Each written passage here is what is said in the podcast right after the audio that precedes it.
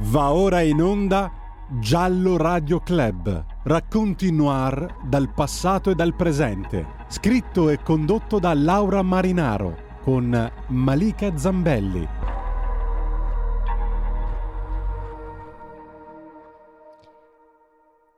Buongiorno e buon 2023 anche in giallo. E Innanzitutto speriamo siano andate per tutti bene le vacanze e che non abbiate mangiato troppo e che non ci sia stata qualche cena con delitto, magari. Comunque torniamo con il nostro appuntamento eh, a pranzo, un pranzo un po' noir, e, mm, senza Malika oggi che giustamente si è presa un giorno di riposo, ma io ci sono. Eccomi qui e oggi abbiamo qui ospite un caro amico di tantissimi telespettatori, penso che lo conosciate benissimo anche perché è il presidente dell'associazione Penelope che si occupa degli scomparsi in Italia. E Nicodemo Gentile, l'avvocato Nicodemo Gentile, lo avremo in collegamento telefonico. Buongiorno avvocato. Buongiorno Laura, buongiorno a tutti voi, grazie per questo invito, grazie di cuore. Allora, eh, con l'avvocato oggi parleremo mh, di, di, un caso e, e poi magari mh, gli facciamo qualche domanda su questa emergenza scomparsi che sembra davvero non finire mai. Il caso di cui parliamo oggi è quello della scomparsa avvenuta dieci anni fa, tra il 13 e il 14 gennaio del 2012, a San Giuliano Terme in Toscana, di Roberta Ragusa se la ricordano tutti, quella bellissima donna con quegli occhi azzurri eh, davvero ehm, ipnotizzanti quasi, che eh, purtroppo eh, scomparve dalla sua casa in quella notte in pigiama. È una mamma, Roberta, e quindi noi da questo dato partiamo per dire che Roberta non se n'è mai andata o voluta andare da sola, il suo, suo marito, Antonio Logli, oggi 59 anni, è stato condannato definitivamente in Cassazione a 20 anni, semplicemente perché, spiego velocemente, poi l'avvocato lo spiegherà meglio, aveva scelto il rito abbreviato, allora era possibile, per omicidio volontario e occultamento di cadavere.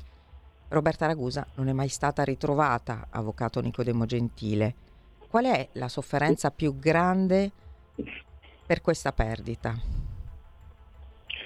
Beh, la storia di Roberta, eh, come tutti gli omicidi eh, senza cadavere, eh, è una storia che moltiplica il dolore, perché eh, accanto ovviamente alla perdita, come dicevi tu in modo correttissimo, c'è questo non sapere, questo limbo Ehm, che dura, dura, appunto da eh, adesso sono, sono, 11 anni. Ed è stata eh, anche dichiarata giorni. morta ufficialmente, giusto? Sì, Perché dopo sì, 10 sì, anni... Sì, sì, sì, sì, sì, sì, c'è stata comunque l'iscrizione all'anagrafe di questa, di questa morte civile, diciamo in termini semplici.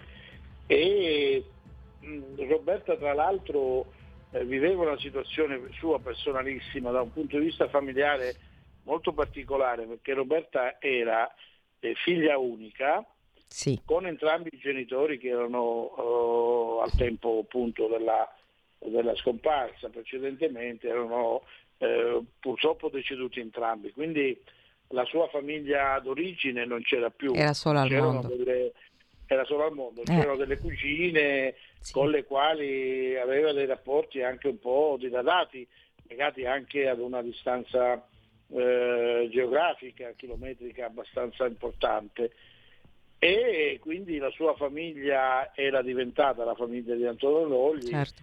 e in più era stata impreziosita la sua diciamo, iniziale matrimonio come tutti che andava a gonfie dalla nascita di due figli. Sì, che, oggi hanno, che, che, che tu, molti telespettatori conosceranno, si chiamano sì, Daniele Giusto e sì. eh, Alessia e sono già Adesso diventati grandi.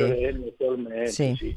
E che Roberta in alcuni suoi scritti che eh, sono rimasti, e dico anche per fortuna perché sono poi dei, degli scritti che hanno avuto un grosso significato anche di natura probatoria nella ricostruzione poi di quei eh, rapporti di quei momenti eh, lei ha definito le mie due perle, sì. quindi questi figli. Sì, infatti e io... Oggi... Ah, vai, vai.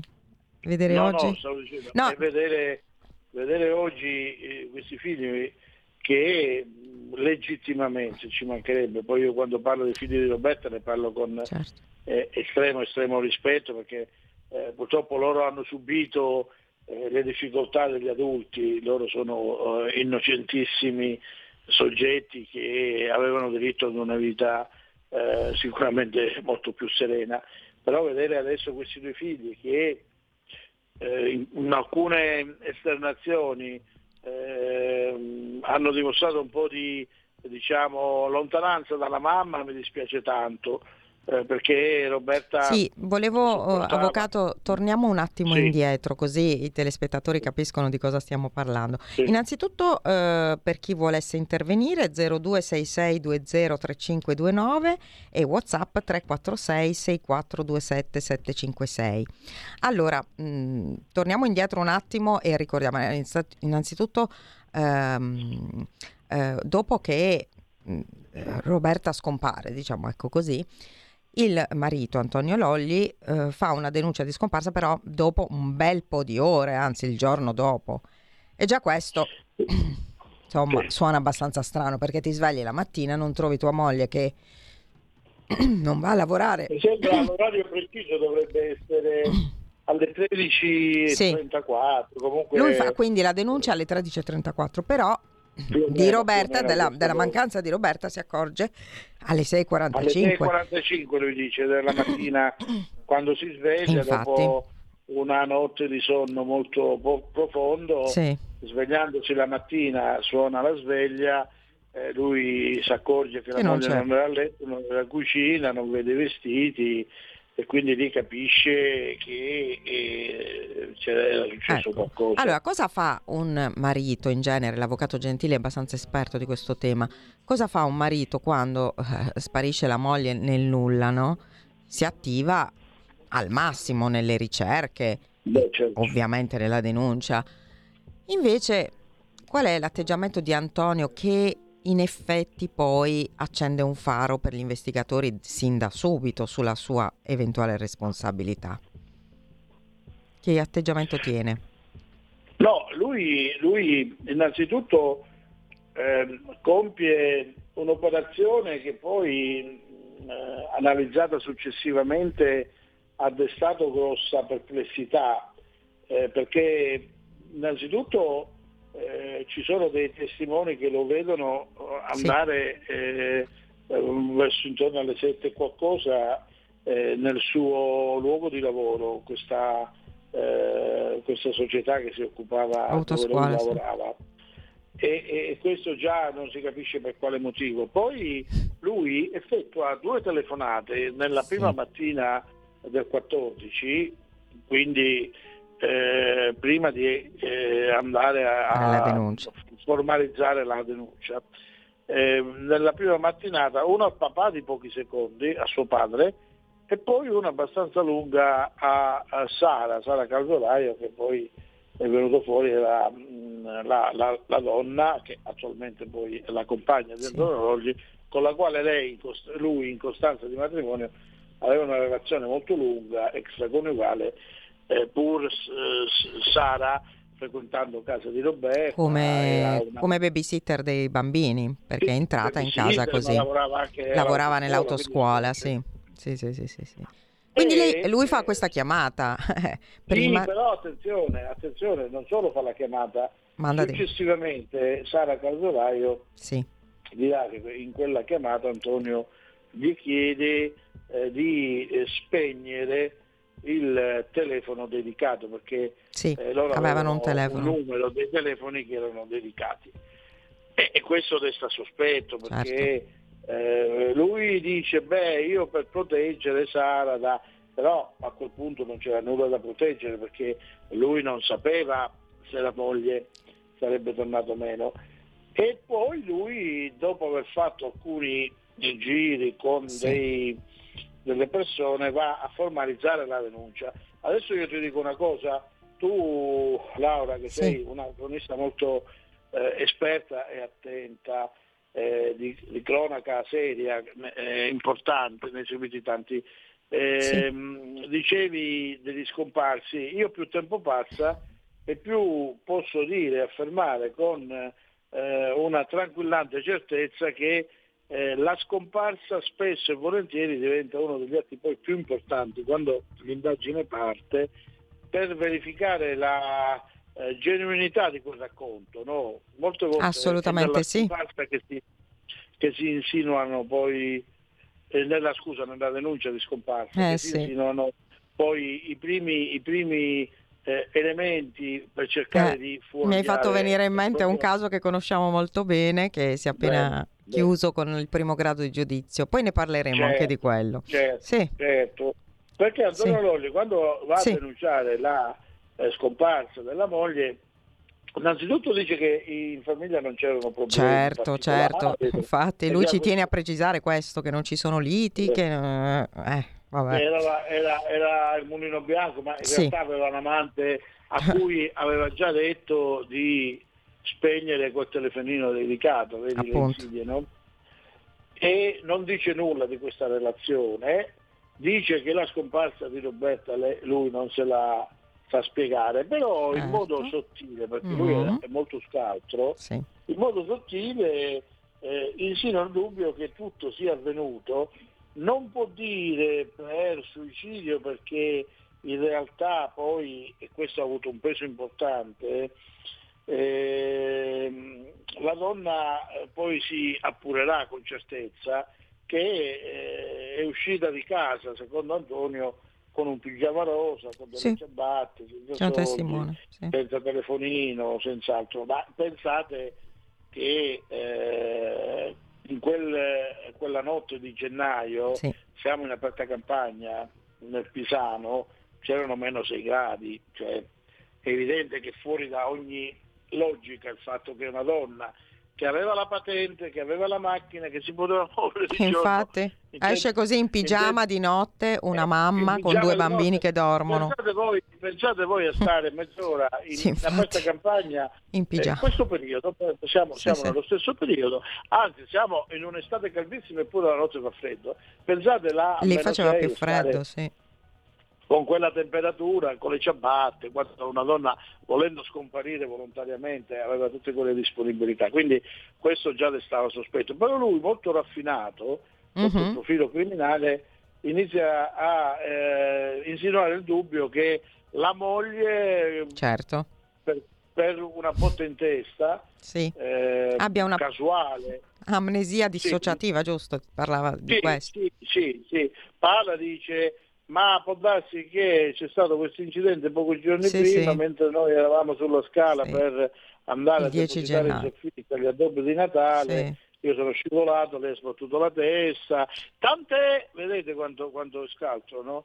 Tant'è che dice è successo un episodio strano l'altro giorno che lei prima mi chiedeva se avessi visto dei soldi che lei non riusciva a trovare poi girando invece erano realmente nella borsa che lei inizialmente non aveva visto. Questo per cercare di sì, sì, accreditare sì. che la moglie certo. aveva qualche amnesia. Quindi come e vedete dice... eh, eh, cioè, si arriva a lui cioè, sin da subito, cioè si inizia a sospettare di lui anche perché poi vengono fuori piano piano invece le verità sul fatto che le liti c'erano. Certo si inizia a sospettare soprattutto Laura quando sì. la mh, mm, Sara Calzolaio sì. a cui lei poi lui oltre a dire spegni il telefonino eh, quella telefonata che fa la mattina sì. proprio una delle prime telefonate che fa poi gli dice di andarle a buttare i telefonini eh, mentre lui cancella tutte le chat intercorse con Sara e a quel punto Sara Calzolaio dice guarda tu devi andare dai carabinieri perché io non voglio finire nella eh, cacca e, e, dice devi andare e devi dire se no vado io.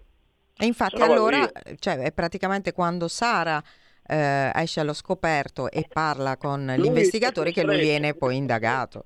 Lui è costretto, lui sì. è costretto andare lì e, e quindi parte, che... un meccanismo, certo. parte un meccanismo diverso.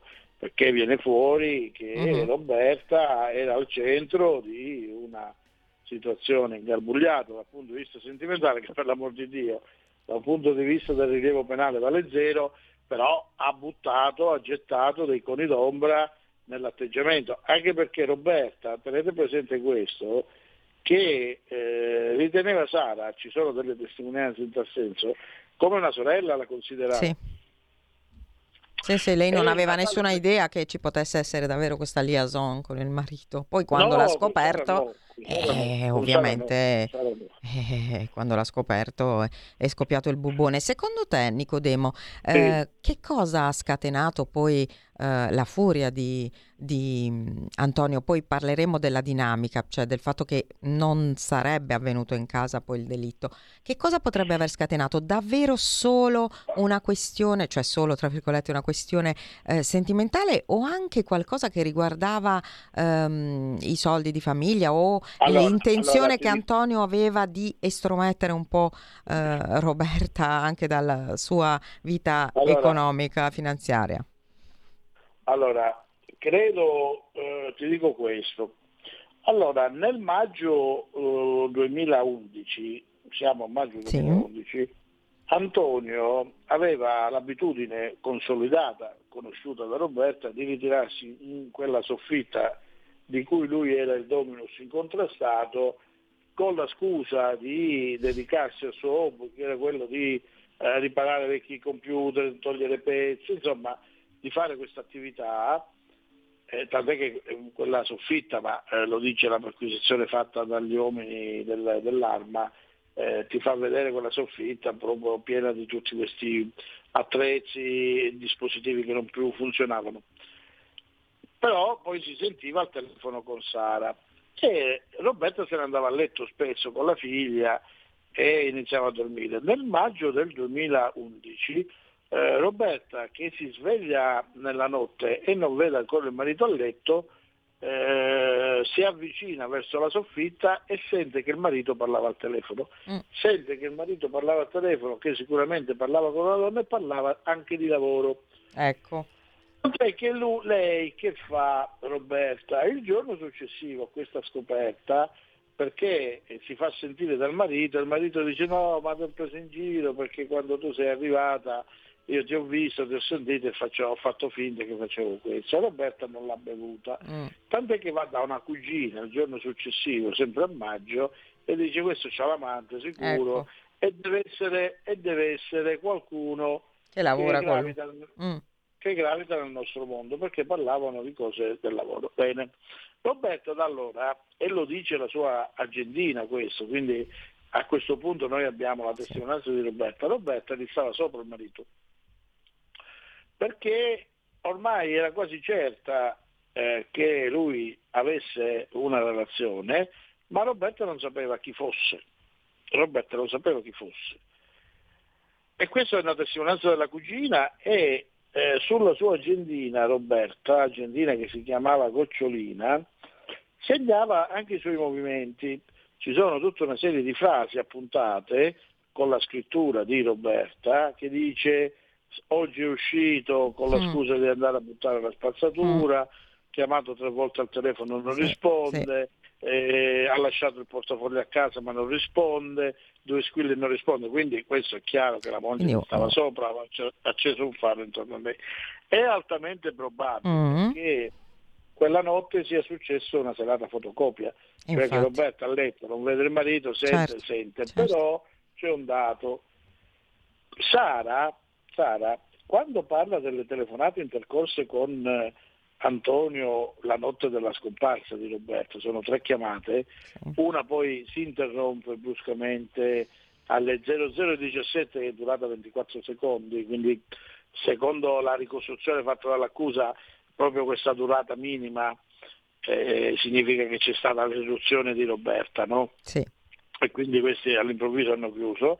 Sara dice di aver raccontato eh, ad Antonio un episodio che era successo il pomeriggio prima della scomparsa eh, tra Valdemaro, che è papà di Antonio Rolli, e la figlia di Roberta Alessia, dove Valdemaro aveva ripreso uh, la ragazzina e Roberta si era incavolata col suocero dicendo ma come mai no? Eh, non la trattare così, insomma, aveva protetto la figlia. Eh, secondo l'accusa, probabilmente questo episodio è stato sentito da Roberta e a quel punto Roberta ha capito che era Sara, perché solo Sara poteva conoscere questo caso, questo, questo episodio, perché certo, era successo certo. tardo Ha ricollegato.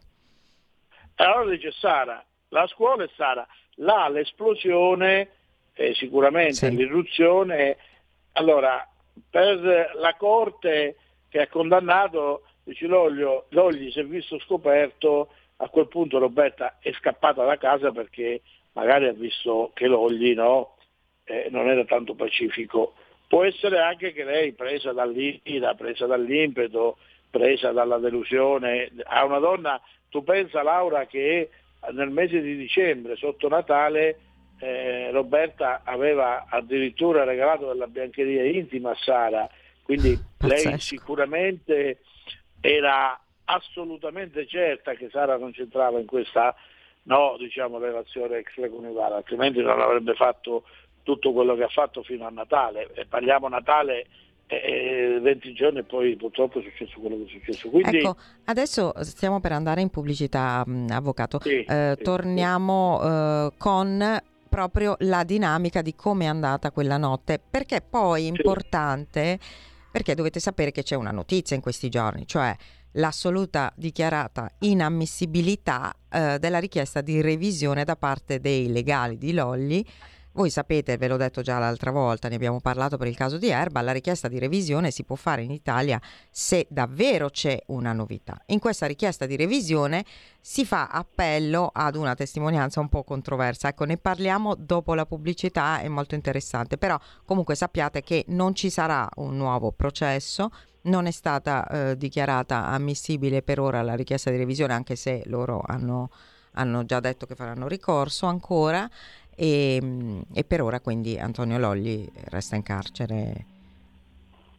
Andiamo in pubblicità, ci sentiamo. Stai ascoltando Radio Libertà, la tua voce libera, senza filtri né censure, la tua radio.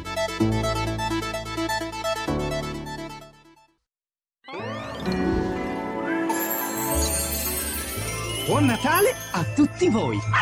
Buon Natale a tutti! Ciao, buon Natale! Buon Natale! Buon Crismuca a tutti! Grazie. È Natale, eh? Buon Natale a tutti! Buon Natale! Buon Natale! Buon Natale! È un regalo di Natale! Buon Natale! Buon Natale Vanessa! Buon anno, signori! Buon Natale Orso! Buon Natale, buone feste da tutto lo staff di Radio Libertà, la tua radio. Un nuovo modo per sostenere la tua radio. Visita radiolibertà.net. Ti basta un clic e potrai versare il tuo contributo volontario direttamente online. Potrai donare con ogni tipo di carta di credito, anche prepagata. Ti aspettiamo online. Su radiolibertà.net. Sostieni la tua radio con il tuo contributo volontario. Radio Libertà. La tua radio. Diamo voce alla nostra gente.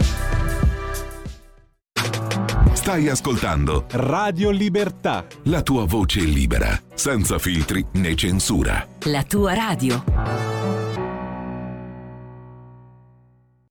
Eccoci tornati in onda, eh, stiamo raccontando la storia di Roberta Ragusa, è scomparsa nel 2012, il gennaio 2012, ormai eh, il marito Antonio Lolli è in carcere, è stato condannato a 20 anni. Abbiamo qui ospite l'avvocato Nicodemo Gentile eh, che è il presidente dell'associazione Penelope che di questo caso ha fatto davvero un cavallo di battaglia proprio per parlare di scomparsi e, mm, e mi sembra eh, Nicodemo poi tu sei stato parte civile anche nel processo, giusto? Certo, certo, certo, certo, sì, sì.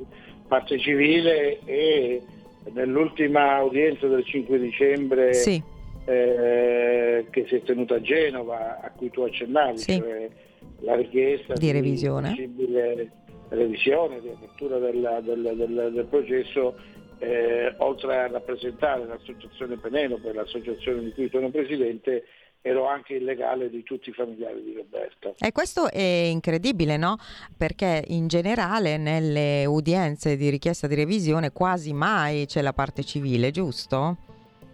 Allora, eh, c'è, stata, c'è, stata, una eh, richiesta da parte de, del legale eh, di sì. Antonio Logli eh, di non far entrare eh, in questa udienza eh, una memoria che noi come parti civili avevamo eh, depositato, una memoria anche importante, corposa, certo. di oltre 80 pagine, dove spiegavamo il perché e il per come questa richiesta doveva essere certo. dichiarata inammissibile de plano per eh, manifesta infondatezza e loro ritenevano che la nostra presenza non fosse sì. eh, consentita dal codice di rito che eh, ritiene che la prima parte della revisione sia fatta senza la presenza delle parti civili e addirittura anche della procura, però sicuramente delle parti civili. Però la Corte l'ha superata questa eh, richiesta, eh, si è anche ritirata in Camera di Consiglio e l'ha rigettata mh, seguendo una giurisprudenza contraria a quella che loro hanno citato. Si tratta però, ci tengo a precisare questo, di tutte situazioni che riguardano la forma sì, infatti, non la sostanza. Infatti, infatti. E, e, e, per fortuna noi delle parti civili, infatti. come sono abituato poi tra l'altro sempre a fare io, eh, nel processo la forma è importante, però non va a intaccare la sostanza. Eh, la sostanza è quella che eh. poi eh, c'è un provvedimento molto chiaro da parte della Corte di Genova sì. che sulla sostanza lascia speranza non lascia speranza. Ecco, infatti alla, perché alla... in questo caso proprio la sostanza era veramente più che eterea nella no, richiesta di revisione. No, non c'era proprio la sostanza. Infatti, c'era, sono c'era, stata gentile nel dire polpa, più che eterea. No, non c'era polpa, non c'era, no. era liquida. Era eh, proprio liquida, sì.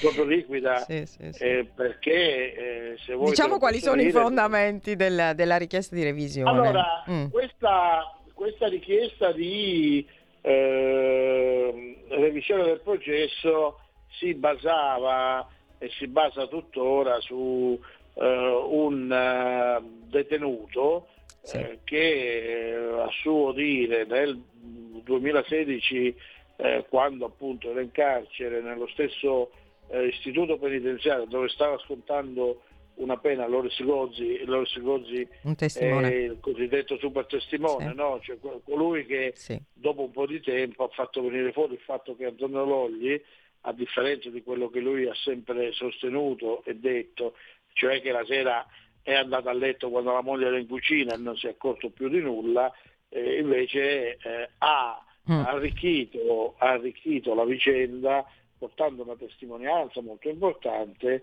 che eh, invece smentiva Antonio Logli sì. le sue dichiarazioni eh, perché collocava Antonio Logli fuori da casa sua eh, all'interno del suo mezzo alle di, 0030 mi sembra sì, intorno mm-hmm. a mezzanotte e sì. mezza con i fari spenti in posizione di attesa sì. eh, Loris Gozzi fa questa dichiarazione dopo un po' di tempo eh, dicendo che lui era andato a riprendere la moglie dal lavoro, la moglie lavorava sì. all'interno di una pizzeria e eh, attraversando eh, quella strada che portava verso casa sua ha riconosciuto Antonio Logli che era fermo appunto. Che anzi si è coperto eh. il viso, ha cercato di sì, coprirsi sì, il viso per evitare di farsi vedere. Tra l'altro c'è un'altra testimone, giusto, che invece vede dalla finestra eh, Roberta sì. Ragusa in pigiama effettivamente vicino all'auto e il marito che la, la, tira dentro. Allora, allora, allora questa testimonianza non parla di Roberta Ragusa. Cioè sì, di una donna. Di,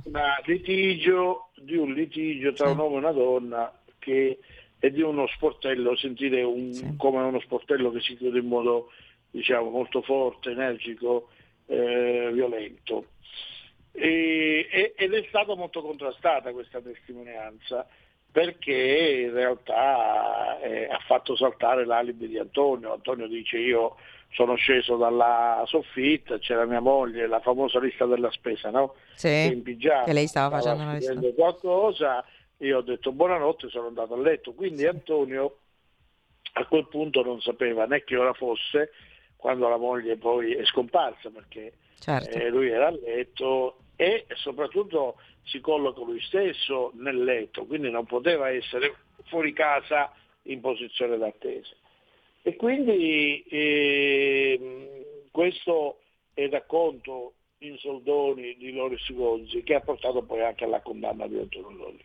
Viene fuori questo testimone invece, sì. eh, dopo la condanna, che appunto dice che eh, nel periodo in cui stava scontando la pena nello stesso istituto penitenziario in cui c'era detenuto anche Loris Gozzi, lui che girava per le celle perché andava a raccogliere uh-huh. l'umido, era detto insomma alla raccolta del, dei rifiuti all'interno delle celle, ha conosciuto Gozzi eh, in più occasioni e poi una volta vedendolo preoccupato eh, Gozzi si apre a lui dicendo che era preoccupato perché aveva fatto una passa di interazione rispetto a Gozzi, eh, all'Ogli eh, dicendo che l'aveva visto fuori nella macchina in posizione di attesa, insomma vicino a casa sua la notte della scomparsa della moglie, mentre in realtà non era vero e che tutto è avvenuto perché era manipolato dalla procura.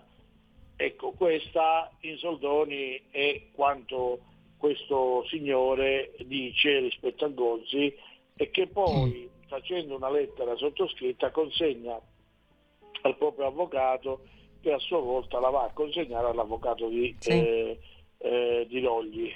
Sì, sì, sì, sì però e... ovviamente le richieste di revisioni è molto difficile che si possano basare su delle testimonianze. Ma peraltro non che si possono basare su questo tipo di eh. Eh, testimonianza che era assolutamente traballante, Infatti. piena di contraddizioni, piena di voti.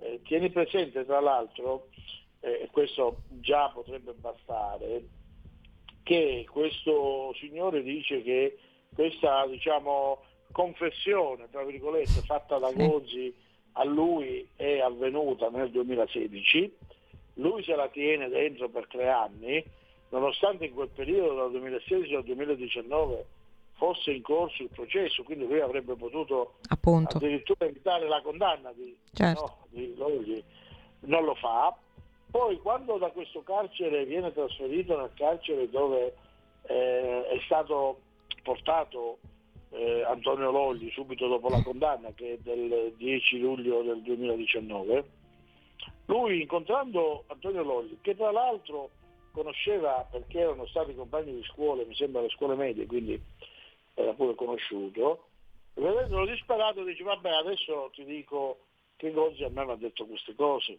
Sì, certo certo, assurdo. No, aspetta però, eh, aspetta, c'è ancora un'altra cosa. Antonio Logli che fa? Congela questa dichiarazione che potenzialmente aveva tutti i requisiti per poterlo no, Scar- scagionare, scagionare certo. e se la, tiene, se la tiene altri tre anni. Cioè, sì, appunto. D- dalla prima volta che questo detenuto sì. raccoglie le confidenze... Sono passati sei anni. Dico, sono passati sei anni. Sì. Io ho detto, guardate, l'hanno tenuta nel congelatore sì. L'hanno scongelata dopo sei anni, quando se io che realmente sono innocente, accusato di uno dei più gravi e infamanti reati, quello di aver ucciso la mamma, la moglie e la mamma dei miei figli, per i quali io mi trovo in carcere, ma io nel momento in cui acquisisco una notizia che potenzialmente... Certo.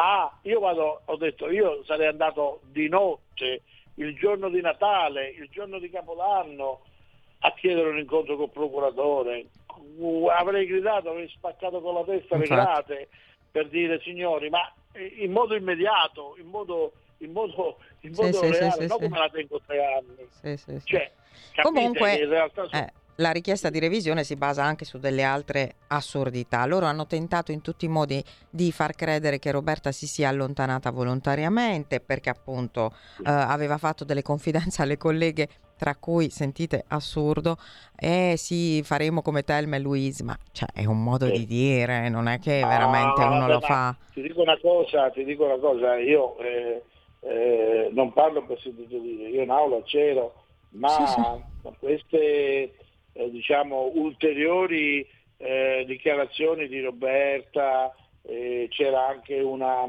relazione tecnica eh, di due criminologhe sì. che dicevano alcune cose rispetto a Roberta, ma il Presidente proprio non, non, non gli ha assolutamente data nessuna dignità, non ha nemmeno ascoltato.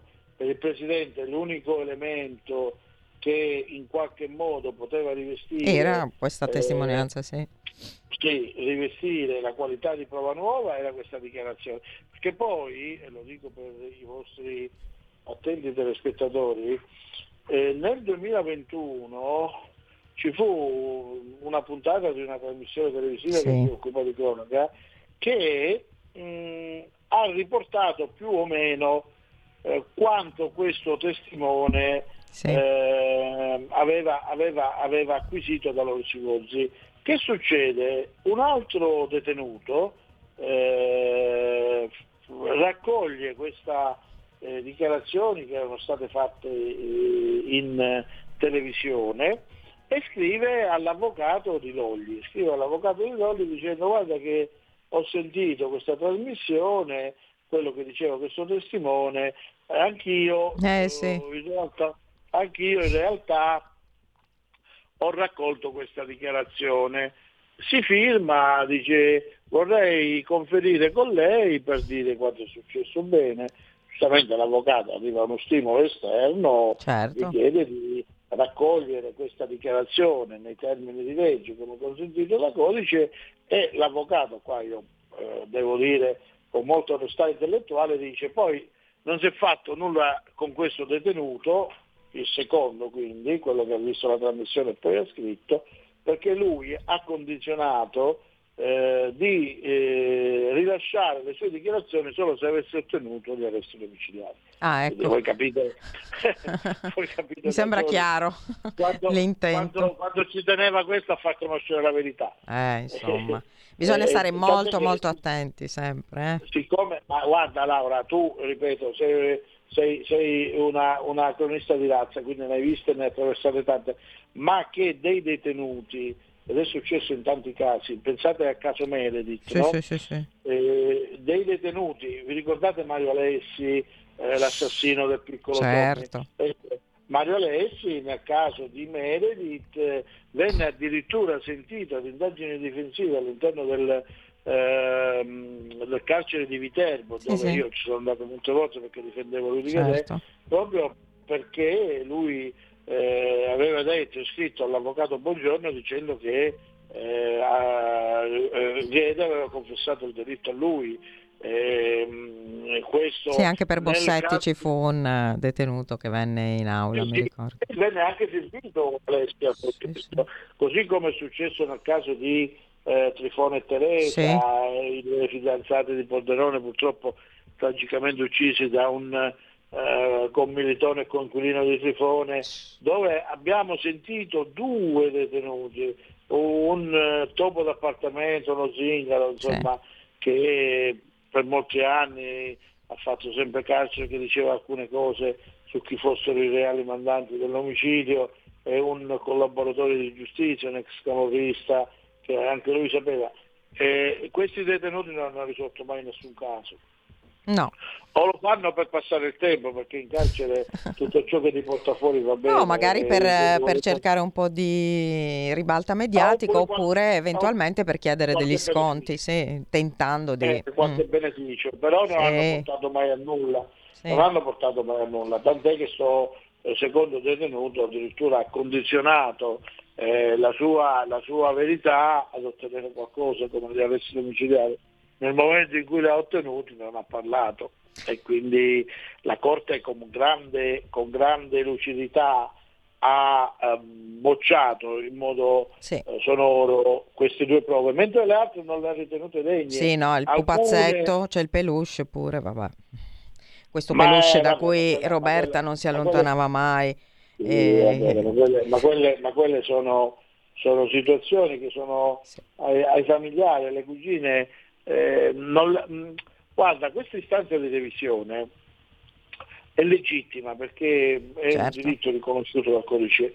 Non è legittimo però eh, veramente dipingere una donna per quello che non era. a, a, ai familiari non è dispiaciuto dover ripercorrere sì, sì. Dei, dei, una nuova, però dipingere Roberta dover risentire tutte queste storie su una donna che sì, era esasperata e quindi si è voluta allontanare con chissà chi e chissà dove. Eh. Cioè, sì, tra l'altro senza soldi, in pigiama, scalza. Di no. No, no, non si può, non si può. Una palata di fango sì, eh, sì, sulla, sulla, dignità sì. di questa donna. Questa è la cosa che fa più male, credo.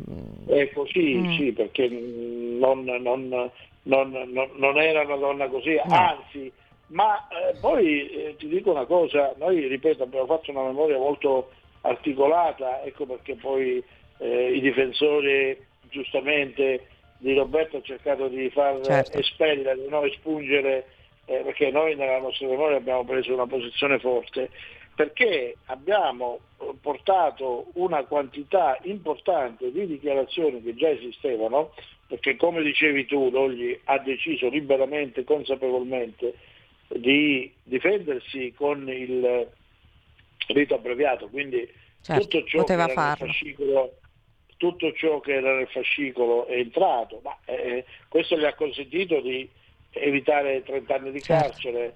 E, e, se fosse successo ancora dopo ormai l'omicidio del codice c'è l'ergastolo sì. senza, senza possibilità di andare oltre però al di là di queste valutazioni noi abbiamo segnalato alla Corte una molteplicità di dichiarazioni che vengono proprio da persone vicine ad Antonio sì. Roglio, quindi come la suocera, come la mamma di Sara Calzolaio, come la stessa Sara Calzolaio, dove si parla di una Roberta come una donna precisa, una donna pulita, una donna attenta, distinta, una donna, una donna manipolata, avrebbe... purtroppo. Eh, capito? Quindi sì.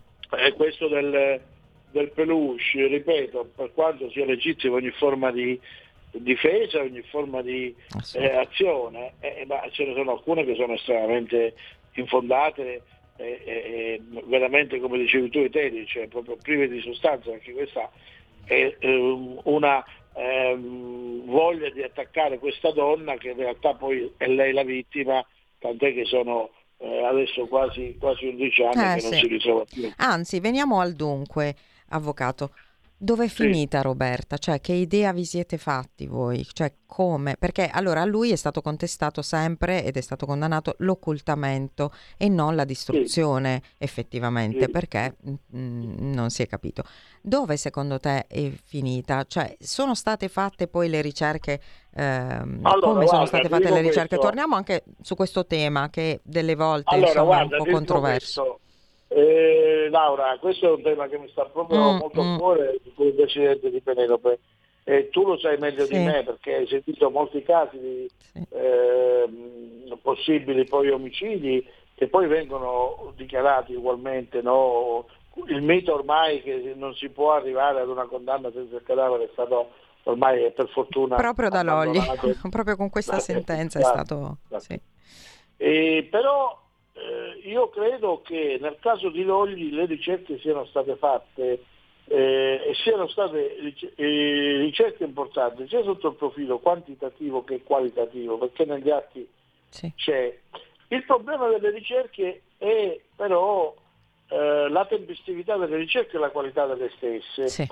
io sono convinto che Antonio Logli non ha avuto molto tempo per sbarazzarsi no. del corpo della moglie e l'ha fatto quella notte e credo che non, Roberta non, non, è stata eh, diciamo, occultata molto lontano da casa.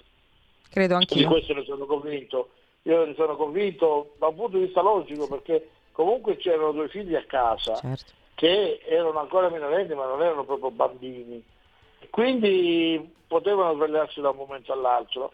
C'è quel fiume, il eh, Secchio mi sa che si chiama, sì eh, non lontano dal, dalla casa di Roberta, che può essere che ha potuto raccogliere eh, questi, questi, il cadavere di Roberta, eh, però io sono convinto che non è stato occultato eh, lontano. molto lontano da casa, così come sono convinto che spesso e volentieri è anche una questione di congiunture favorevoli in questo momento di un cadavere. Non sempre, non sempre eh, l'equazione delitto perfetto perché non si trova il cadavere, no, molte volte ci sono eh, buone stelle che aiutano meno il ritrovamento Sì. di cadaveri di vecchi cadaverici. Ricordiamo Eh, sempre la faccio piccola l'esempio- Iara che io ho sempre detto che è Ecco, stato un angelo veramente che l'ha fatta esempio, trovare. Io faccio un esempio, non credo al delitto perfetto, ma così come non credo all'occultamento perfetto, a meno che non si tratta di, Di un forno. di, di un forno oppure di mafia, di Vabbè, certo, certo, dove certo. loro hanno i cimiteri Certo, dove certo. fa sparire le macchine, Sì. le armi e anche le persone. Sì, Nel sì, caso di. Lordi, dove non viene contestata neanche la premeditazione, quindi Sì, è un infatti. delitto di c'è tanta fortuna, così come c'è stata fortuna ad esempio nel caso di Padre Graziano e Corina Piscaglia, Sì, un altro caso che giusto. Ne parleremo, ne parleremo. parte civile. Perché io dico, se noi siamo riusciti, eh, e faccio una piccola digressione, però voglio portare un, un esempio, se noi siamo riusciti ad eh, assicurare alle padre galere il eh, responsabile dell'omicidio di Guerina, cioè il Sì. eh, frate premostratense Grazien, Gratien, no? Mhm. Graziano, è perché lui è stato il peggior nemico di se stesso, perché lui ha commesso degli errori macroscopici quando ha inviato il messaggio eh, a, a una persona invece lo voleva inviare all'altra, Eh, certo. quando ha Sì, parlato e quindi si è attorcigliato intorno Mhm. a questi eh, suoi errori e, e poi non ha confessato, ma in realtà per fatti concludenti la confessione c'è stata. Allora io non credo che una persona che si muove in modo così goffo da un punto di vista della eh, dinamica del fatto poi possa essere talmente bravo a far sparire un colpo in modo così definitivo come è successo No, ma infatti poi eh, ricordiamo che non è facilissimo da soli, peraltro può essere anche complicato. Ecco, quindi qui evidentemente ha avuto il favore del fatto Sì. che è stato abbandonato in quella boscaglia, Sì. le indagini vere nel caso di Pedro Graziano, quelle Sì. serie, quelle approfondite,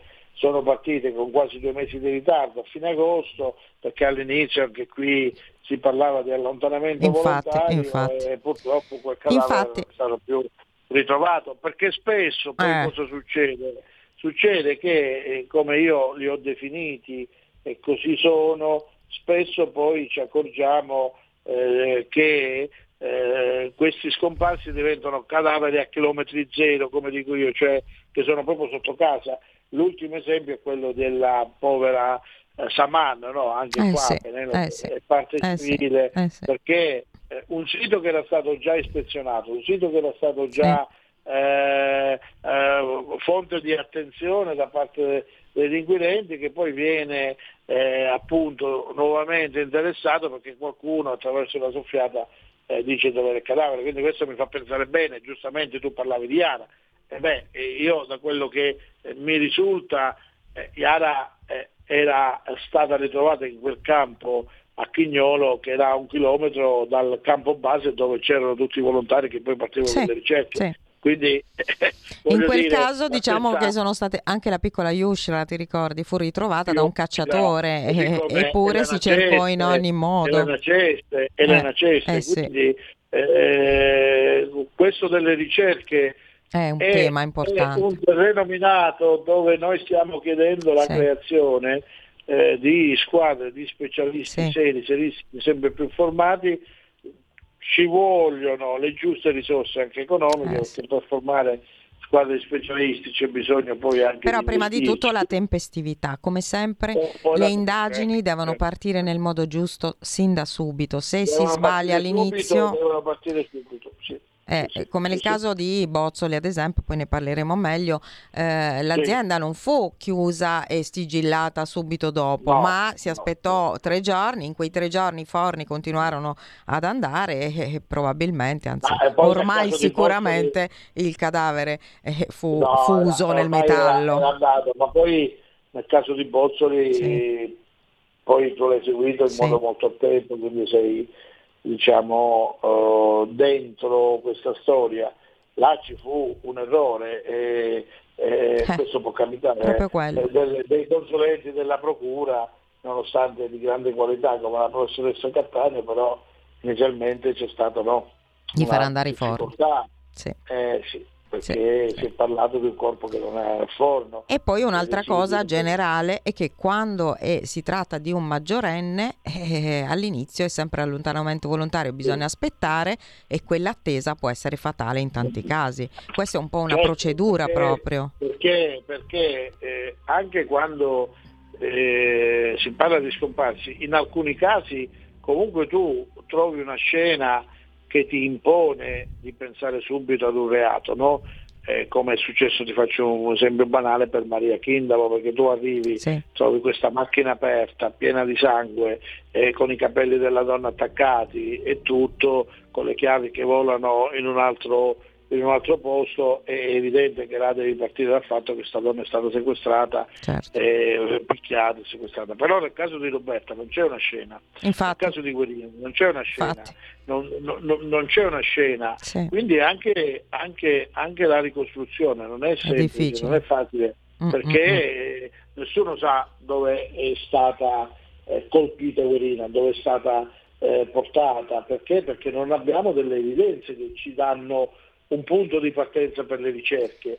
E come eh sì. è successo invece con Malafino. Ecco, eh, adesso siamo arrivati ai saluti, però eh, sicuramente l'avvocato Nicodemo Gentile tornerà con noi perché mh, mm, vogliamo che ci spieghi un po' anche di queste eh, novità e di queste richieste che si possono fare per migliorare un po' tutta questa ehm, eh, macchina delle ricerche e poi per parlare di scomparsi perché in Italia sono davvero tantissimi. Proprio la scorsa settimana intervenivo in una trasmissione in Puglia e mi dicevano che in Puglia c'è una quantità di bambini scomparsi sconvolgente, anche italiani, cioè mai più ritrovati. Quindi accenderemo un faro sicuramente su questo con l'avvocato Gentile. Lo ringrazio tantissimo perché grazie, ci ha fatto, ci ha fatto no, rientrare sì, nella vita di, di, Roberta, questa bellissima mamma. E ricordiamoci sempre che sì. quando si tratta di una mamma è molto difficile che una mamma sì. lasci i suoi figli e se ne vada. Cioè sì, eh, può succedere, ma è veramente rarissimo. Guarda, posso dire, ti posso dire questo, poi ti lascio che sicuramente sì. Roberta, Roberta io Ma... parlo di Roberta, sì. non avrebbe lasciato i suoi figli.